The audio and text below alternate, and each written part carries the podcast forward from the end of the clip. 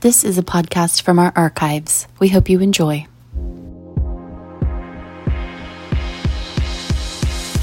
Hello, and welcome to Beer and Money, a financial fireside chat for professionals. We work to simplify your finances so you can enjoy your life. Now here are your hosts, Ryan Burklow and Alex Collins.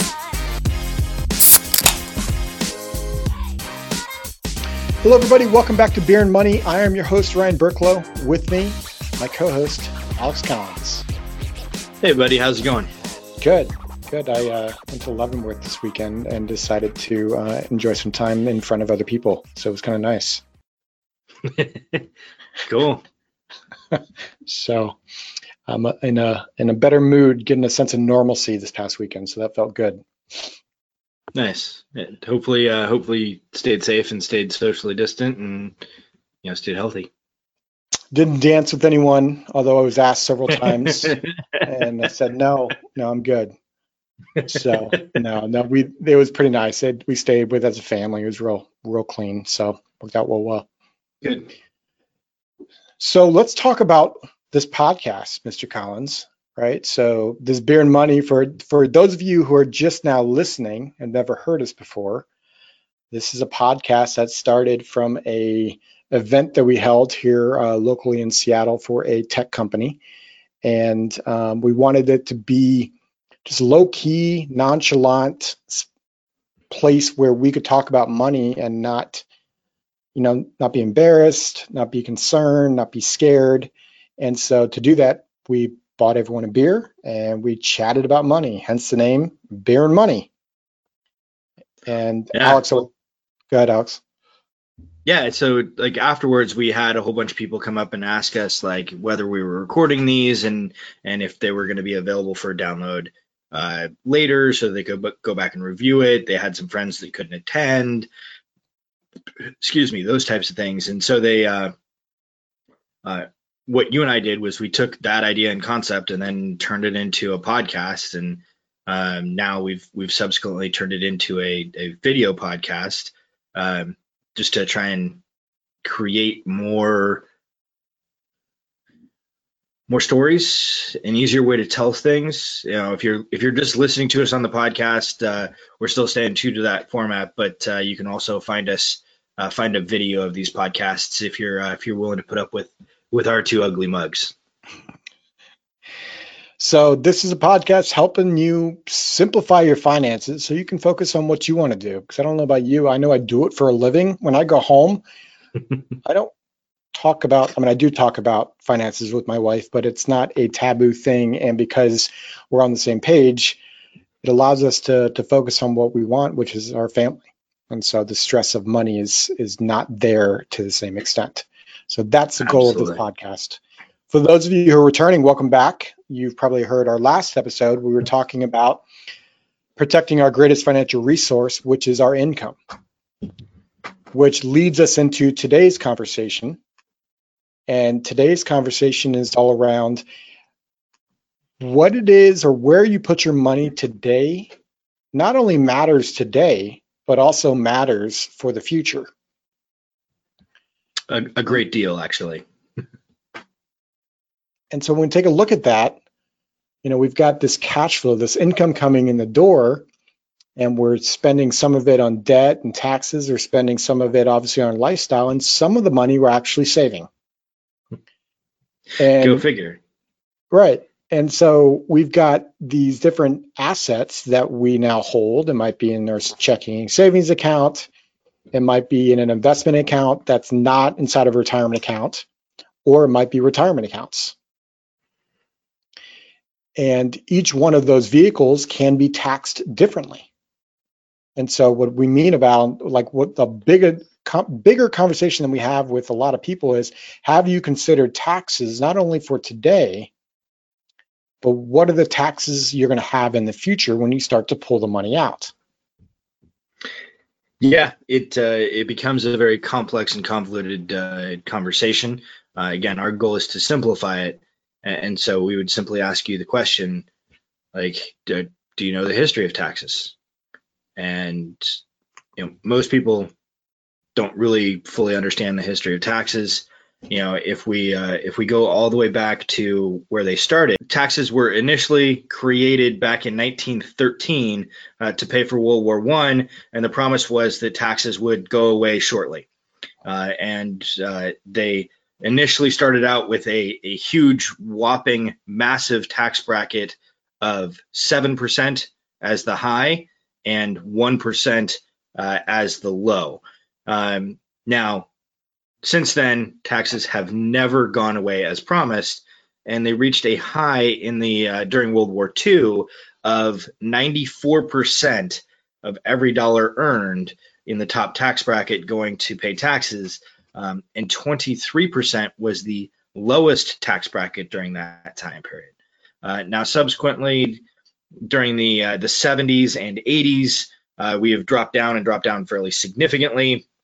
And today we sit at a top tax bracket of thirty-seven percent for individuals and a minimum tax bracket of ten percent, meaning that every dollar that you have coming in that's deemed to be earned income is taxed at ten percent.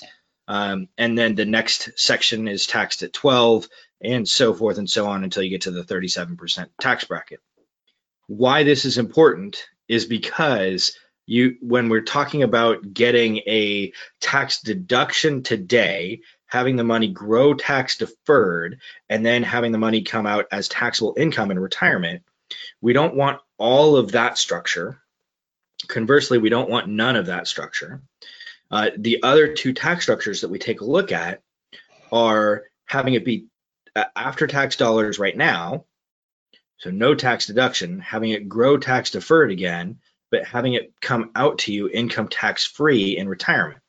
You know, most people are familiar with that concept of Roth, where there's no taxes due upon retirement. The third tax structure is there is no tax deferral, or there's minimal amounts of tax deferral as we go along, uh, but the dollars are treated as long-term capital gains, which that can be very, uh, very beneficial in and of itself, uh, depending upon what tax bracket in. Long-term capital gains are either taxed at zero or fifteen percent. So a substantial discount off of what ordinary income rates are. So hoping folks understand these, these different details and different structures, and, and that we want to have balance between all three tax structures. Go ahead, Ren. The, the tax conversation is, I mean, outside of maybe inflation, it's the biggest erosion of our money, if you think about it, the biggest bill that we're ever going to pay. And when we think about these conversations, or when we're having these conversations, frankly, we all forget that taxes used to be a high tax bracket of ninety-four percent, because that's just, you know, in the last twenty years, it's been like thirty-seven, thirty-nine, hasn't got anywhere close to ninety-four percent. Right. And the question is, hopefully people are asking, well, where are tax brackets going in the future? And uh, if we well, could Ryan, predict that, if we could predict that and make our jobs a ton easier, and we can't. Uh, we we can't predict it with any amount of certainty. At the same time, we have a ballooning national debt, and uh, we just printed how many trillions of dollars in uh, in relief for, for what's going on with uh, with COVID. The the likelihood of having additional tax cuts at this point, uh, it it's it's possible, but it's unlikely.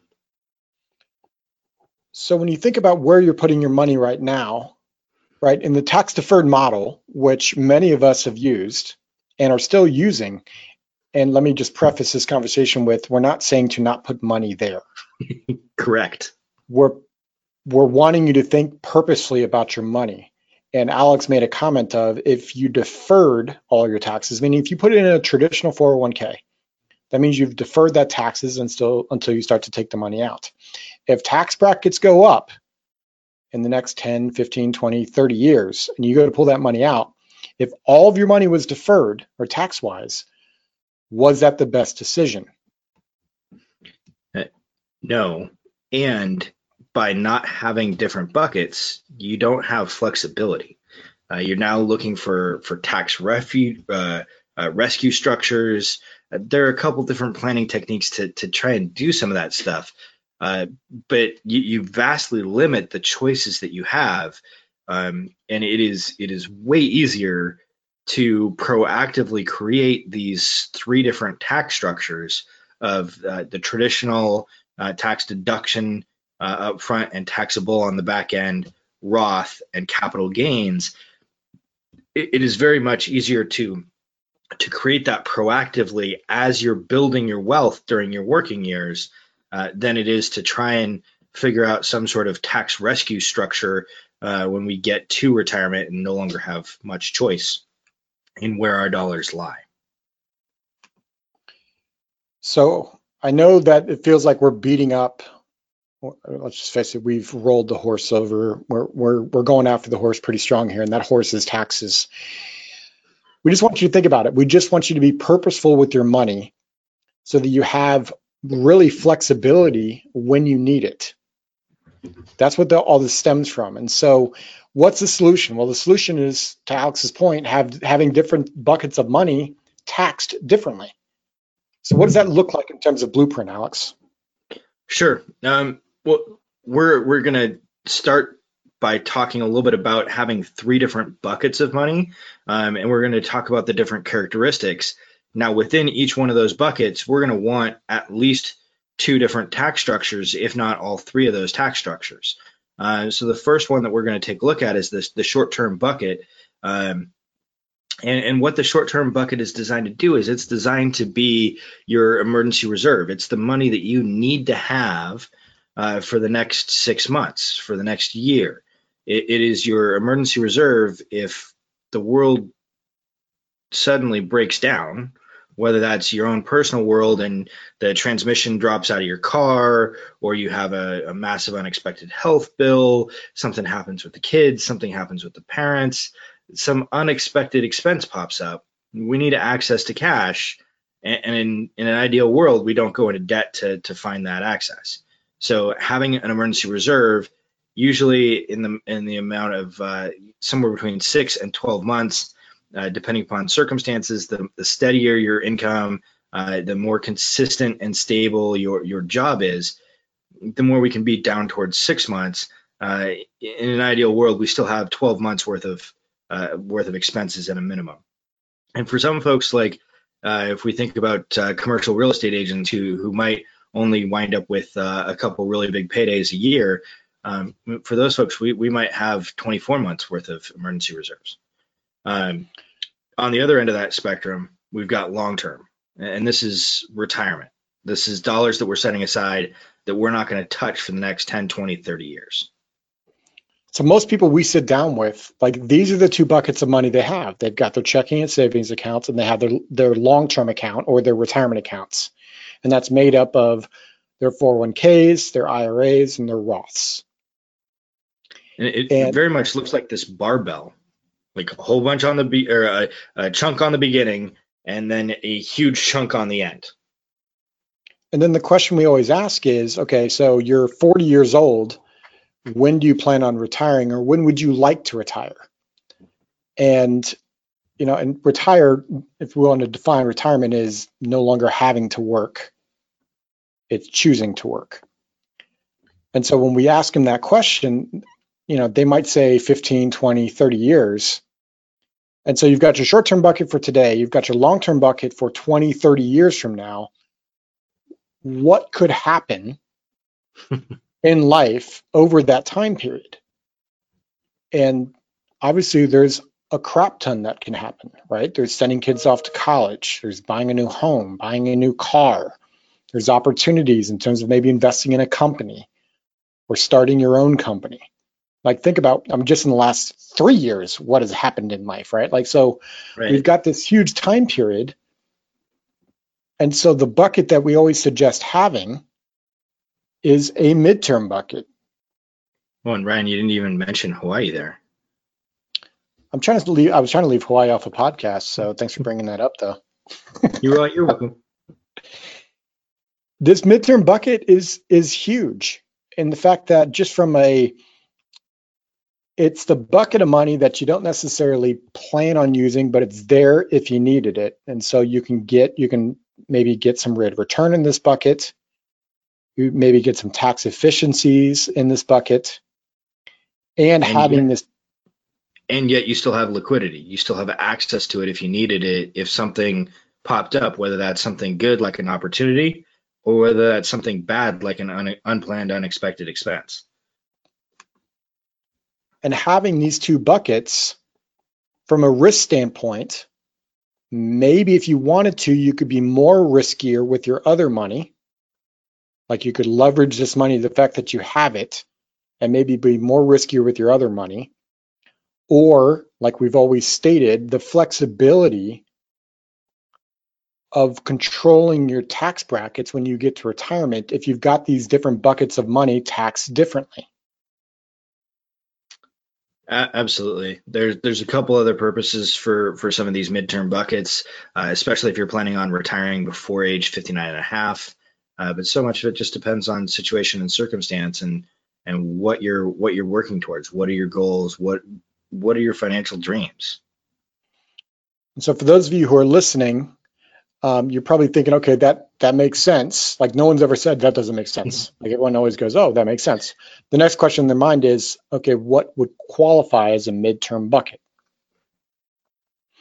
And it's actually really simple.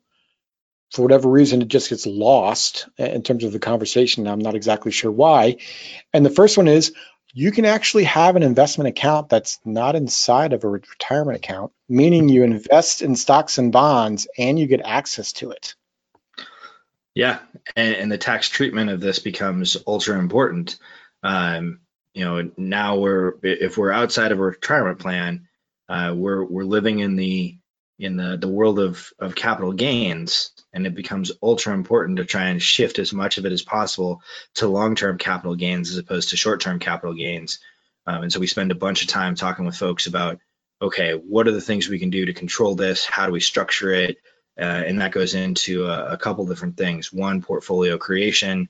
Um, and, and second, how do we want to structure uh, the liquidity um, and access component? Because you know, the last thing in the world that we want to have happen is, you know, have a massive negative consequence occur when we go to access our money. I mean, awesome. We've done exceedingly well, but at the same time, that comes with a tremendous penalty in the form of taxes, or it can come in, the, in with a tremendous penalty in the form of taxes. So you've got an investment account. Some people might call it a brokerage account. And then the other type of bucket that we typically talk into is um, you might be able to utilize some forms of permanent life insurance uh, that might have cash value growth uh, inside of that. And so that's another, and that cash value growth, you can access that money. That's, that's depending on the policy and the structure, um, some policies allow that flexibility. And so imagine having a short-term bucket for your emergency reserve, imagine having a midterm bucket with some, maybe a brokerage account or maybe some permanent life insurance or both. And then you've got these retirement accounts. How much more flexible do you, do you have? How much more flexibility do you have in your financial plan? Like a lot of people that are talking to us, they want to be recession proof right now. Right. To be recession proof, you need more liquidity. It's, it's pretty much that simple. Yeah, uh, one, this dovetails nicely into the discussion around uh, real estate investing, um, which kind of straddles that midterm, long-term bucket uh, where it has characteristics of both. Um, and again, it, it requires having a, a tremendous amount of, of uh, liquidity. Um, you know, I, I don't know about you, Ryan, but I've, I've read a ton of stories of uh, you know, folks that are getting squeezed Uh, inside of the real estate market, where they've got tenants that either uh, have left uh, or are, you know, choosing not to pay rent, um, and their their mortgages are still due. Um, you know, they're not able to take care take advantage of some of the forbearance issues. They're they're they're not uh, uh, they're not able to reduce down their costs, and so they still have costs, and they they have uh, little to no income coming in, and it can create a big big cash flow issue. Yeah. It, I mean, that's, I've read plenty of articles like that. In the end, you know, I can't say it enough. What most people don't have, flexibility. And to have flexibility, it's almost, I know Alex will probably bring in some analytics to say it's not exactly right, but it's almost the same as liquidity. Yeah. And so we want to have those different buckets that allows for that flexibility. And that gives you sometimes, depending on how you set it up, some opportunity or more opportunity in terms of either risk or rates of return, if you want to compare it to that way, and just ultimate financial freedom or financial simplicity. Absolutely. And and please don't take what I was just saying as a, a knock on real estate investing. We absolutely uh, love the idea and concept of, of real estate investing. Uh, it just has to be done with uh, with foresight and knowledge um, that the, the cash flow can go away. And uh, we've thankfully uh, lived in a an environment where there really hasn't been much in the way of negative potential consequences from investing in real estate. So we hope today's podcast or this episode was valuable for you. The, the bigger, t- the big takeaway is A, do you have purpose with where you're putting your money, and B, what's your blueprint look like? We just drew one out for you that may or may not work for you, but how do you look? How do you have different levers? How much flexibility do you have in your current plan? That's the key takeaway that we would like for you to have. So, uh, Alex, we always end with uh, the question of the day. You just gave it, Ryan. Awesome. Why don't you repeat it then? Sure. So the question of the day is is really uh, around flexibility and liquidity. How many levers do you have, and how much how much liquidity, how much flexibility do you have in your current plan, uh, and, and what's that structure? So head to beer and money dot net, and at the bottom of that page, you can um, uh, answer that question, as well as reach out to us with any other questions that you might have that you want us to talk about. A lot of these topics we're talking about are from uh, your all's requests, so thank you for that. Uh, if you like this this episode, please feel free to share it with your friends. Um, typically, if you found value out of it, typically our friends find some value out of that, so feel free to do that, um, and uh, feel free to engage with us, because it's, it's definitely fun. Um, having that conversation with you all. So thank you for that. So, Mister Collins. Cheers.